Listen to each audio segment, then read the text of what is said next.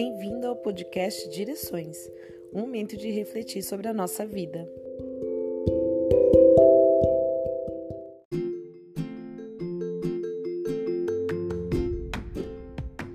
Olá, Esder é meu nome.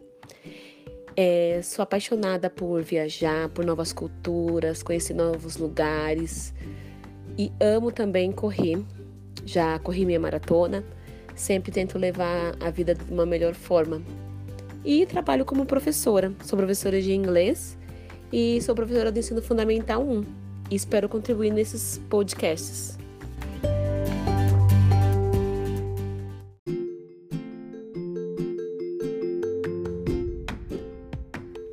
E eu sou a Carolina Juliana, sou uma estudante do místico, do atual e do antigo, praticante de dança, buscando aí uma nova forma de enxergar a vida como ela é de verdade. E estamos aqui juntos para fazer desse podcast o momento de ressignificar a nossa vida. nosso nossa papo live vai ser sobre ressignificar. Então vamos lá. O que, que significa esse ressignificar que tanto as pessoas falam na pandemia, né? O significar ressignificar, na verdade, o significado da palavra ressignificar, ela vai mais do que um, um verbete do dicionário, né? Segundo os métodos de, da neurolinguística, é, é um novo, ele significa mudança, que foi bem isso que as pessoas tiveram nessa pandemia. Eu estou em casa, estou na minha casa, como que eu vou ressignificar a minha casa, o meu trabalho? A minha vivência com as pessoas, as minhas relações, tem toda essa questão para ser trabalhada dentro da ressignificação. E além um pouco também, né? Que você vai ter que se ressignificar para você mesmo também. Enquanto pessoa, o que, que eu vou fazer nesse tempo desse bendito confinamento? De que forma que eu vou usar esse tempo? Não só fazer e como usá-lo ah, mas isso é muito difícil porque as pessoas viviam no trabalho. Se a gente parar pra pensar nisso, né? Tava todo mundo o dia inteiro. Ah, eu tenho meu horário, eu tenho meu horário de entrada, eu tenho meu horário de almoço, eu tenho meu horário de saída. Vou para casa, lavo, passo o carro. De repente você tem todo o tempo do dia na mão. E aí? Como ressignificar esse tempo para você aproveitá-lo da melhor forma? E falando no trabalho, pegando um gancho com o que você falou, o trabalho agora está em casa, então não se separa mais. Antes você chegava em casa, não se fala no trabalho. O trabalho ficou lá no trabalho. E aí agora tá trabalho, escola, quem tem filho, tá tudo numa coisa só. Mas aí tira também um pouco daquele negócio que a gente estava falando anteriormente, que a gente dividia tudo em caixinha, mas a gente não é um monte de caixinha empilhado uma em cima da outra. As gavetas, né? As gavetas. A gente é um, um negócio um ser só, um único, né? É o que a gente tem falado que nas, nesses nossos estudos que a gente tem tido na pandemia, né? Então, é, é, o é o pessoal, é o profissional, é o financeiro.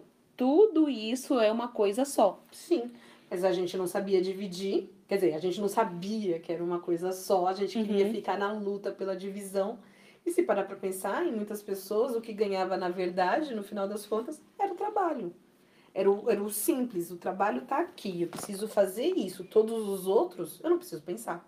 Uhum. E aí, com a pandemia, com o advento, adoro essa palavra, com o advento da pandemia, eu preciso ressignificar. E aí a gente começa na esbarrando na ideia do que é o ressignificar, que é aquilo que você abriu lindamente. Uhum. Aqui o nosso programa já falando sobre o que significa, que é além do verbete. É. E aí eu vou muito para Karnal. Karnal. Ah, gente, Leandro Karnal, adoro. Ah, e o Karnal ele fala sobre isso, né? Que ressignificar significa você adquirir novos significados para aquilo que você já tem. Então, uhum. o que, que você está fazendo para adquirir um novo significado para sua vivência de vida, não é verdade? E ele também fala, né, que nessa pandemia do ressignificar, uma frase dele que me eu vi na CNN, no programa dele, o mundo pós-pandemia, né? Uhum. Que aí ele fala assim: os pobres estão lá na classe pobre só na pobreza, enquanto a, os ricos estão lá, ai, na tristeza, na, no ócio, né? Ai, eu não tenho nada o que fazer. Exatamente isso.